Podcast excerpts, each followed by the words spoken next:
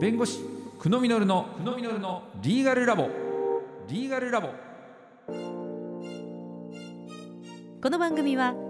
弁護士法人東海総合の提供でお送りします。さあということで久野実先生よろしくお願いします。よろしくお願いします。さあ今回も彼らに登場いただきましょうか。そうです。それでは自己紹介をお願いします。はい、アンドロ株式会社の加藤豪樹と申します。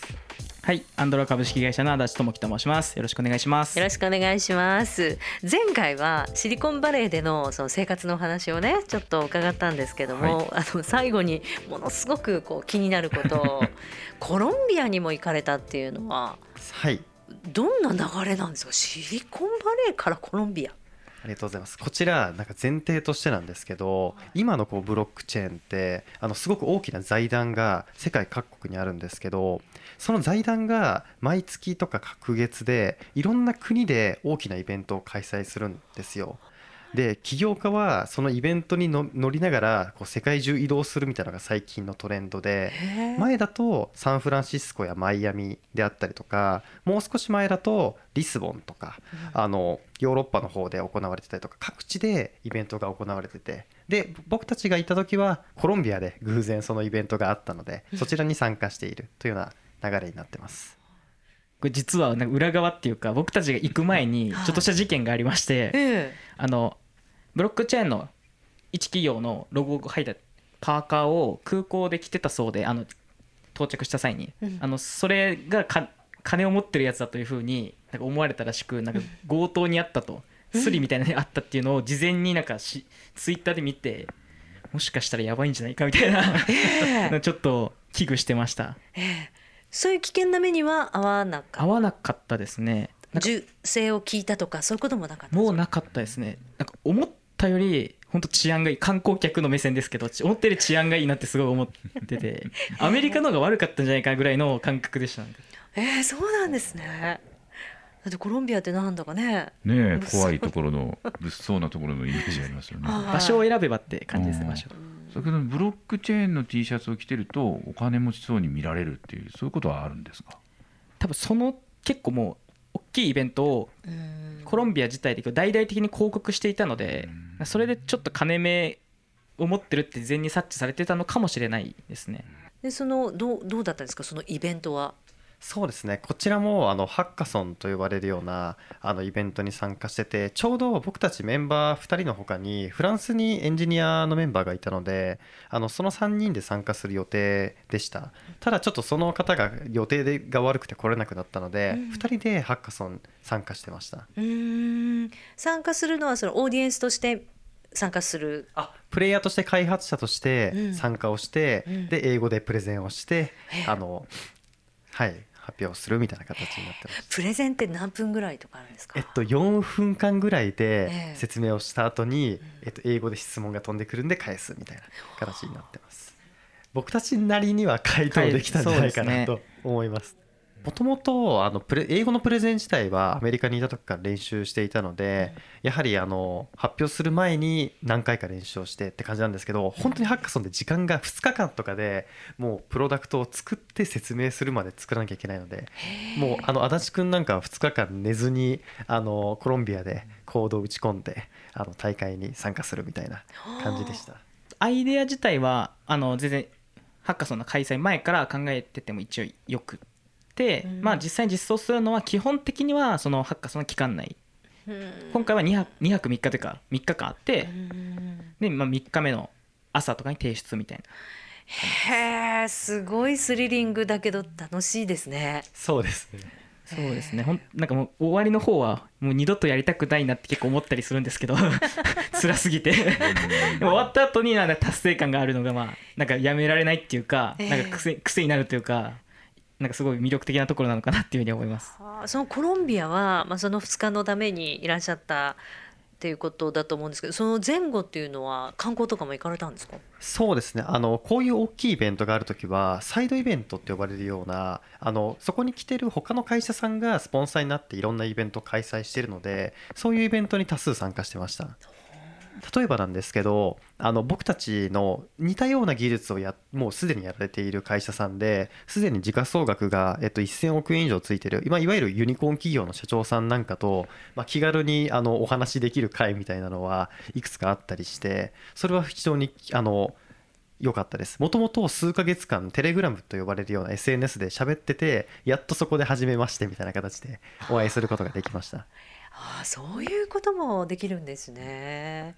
いやーお二人の話聞いてると、うんそうですね。コロンビアの街並みとかどういったところかっていうのも少しねお聞かせいただきたいな。結構もともとスペイン領とか多分うん。だったと思うんですけどうん。そのなんかヨーロピアンな感じがなんか残ってるんですけどなんかちょっとなんかなんだろう歴史的建築物感っていうか歴史のなんか少し跡が残るみたいななんか混ざってる感じですね本当。うん。スペインヨーロッパの街とそもそもあった歴史的な街がちょっと融合してる感じうん。が僕たちが特に泊まってるところはそこそんな感じでした。なんですけどあの首都ボコタっていう首都なんですけど、うん。はもう普通に都会というかえー。普通にビルがたくさん建ってて、っうん。ていう感じなのであんまりなんかそのコロンビアに来たみたいな街並みではあんまりなくて。へえそうご自身たちはそのあの私はあの南米はチリに行ったことがあるんですけど、はい。もういろんなところで止められるんですよ。まあ、そこのガールみたいな。もう大人であっても向こうの方から見ると子供なので、はいそういう意味では何か間違えられたりその日本人っていうことが分かってもらえたりとかそういうことっていう支障はなかったですよ障害はなかったですか、えっと現地だと、うん。あのちょっと前回も話したんですけど、ええ。あのひげと髪の長さのおかげであのなんかまあ普通に素通りされるぐらいの感じでしたね、うん。代表の加藤の方はなんか割と言われてたような気がします。ね。そうですね。割とやっぱ日本人って珍しいので、ええ。いろいろこう声かけてもらったりとか、うん。あの見られること多くて最後は結構フレンドリーな方が多いのであの近くのチキンのおばちゃんとかはうん。もう顔見知りになってて、うん。また来たのみたいな感じでうん。お話ししてもらったりとか逆に覚えられやすいので、ええあの意外とフレンドリーに仲良くできたりしました。おひげをはね生やしてた足立さんは現地の人だと思われてたってこと？そうですね。なんか中華系の現地の現地の人なんかなっていうぐらいなのかもしれないです。ただその現地のその本当にコロンビアの方はあんまり認識されてないと思うんですけど実際にそのあのいろんなイベントとかに参加していく中でブロックチェーンの界隈の人うん。とお話しすると、まあ、多分発英語の発がそもそも日本人っぽいと思うんですけどすぐなんかジャパニージャパニーズみたいな感じですぐ聞いてきたりとかあとたまに日本語喋れる方とかもいるので、うん。なんか一瞬で気づいて日本語で逆に返してきてくれたりとかみたいなええ。なんかコミュニケーションの取り方はあありましたね。ええ。そっか日本語をね喋れる方もねそうですね、はいいらっしゃるとほっとしますよね、きっとね。そうです。なんで喋れるんだってめっちゃ思うんですけど いやーでももうお話を伺ってるとちょっと止まらなくなっちゃうというかいろんなことを伺いたくなるんですけど一番気になったのがお二人がその一緒の目標に向かってしかもその海外も一緒に行ってで一緒に何か挑戦をするっていうことを今ずっとやってるわけでしょ？ものすごく仲良しと言っていいのかそうビジネスパートナーだからできるっていうか恋人同士だったらまず喧嘩するじゃないですか。ね。はい。そういうのがすごいですよ信頼関係がすごいってことですよね。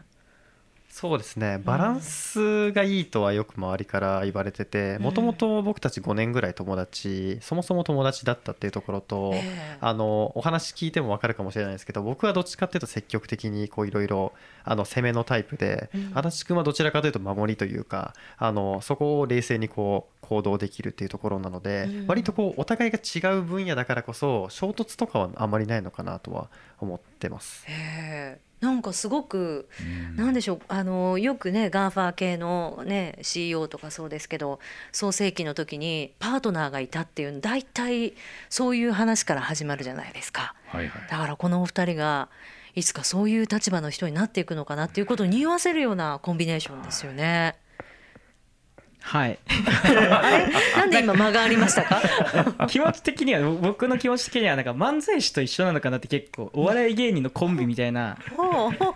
なんかボケとツッコミがいるからなんええ。か成立してることって結構あると思ってて。ええ。で僕がよく言われるのは僕がボケで彼がツッコミみたいになって彼が冷静で僕がおちょけるみたいな感じはよく言われてて。ええでそういうなんかバランスの良さもなんかがなんかお笑い芸人とかと一緒であるのかなっていうふうにはちょっと思ってます。あの昔のタイプのお笑い芸人じゃなくて今のタイプのお笑い芸人ですよね。あそうですあの仲悪いのがかっこいいとかいうお笑い芸人じゃなくて仲がいいのがいいよねみたいな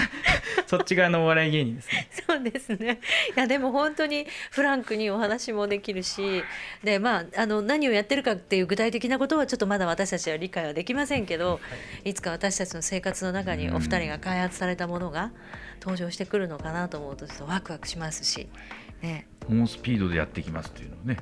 ご自身たちも言われてますので、ええ。はい、本当に近い将来じゃないかなっていうそうですよね。そうですね。はい、次はどこでお会いできるのか。はい、はい。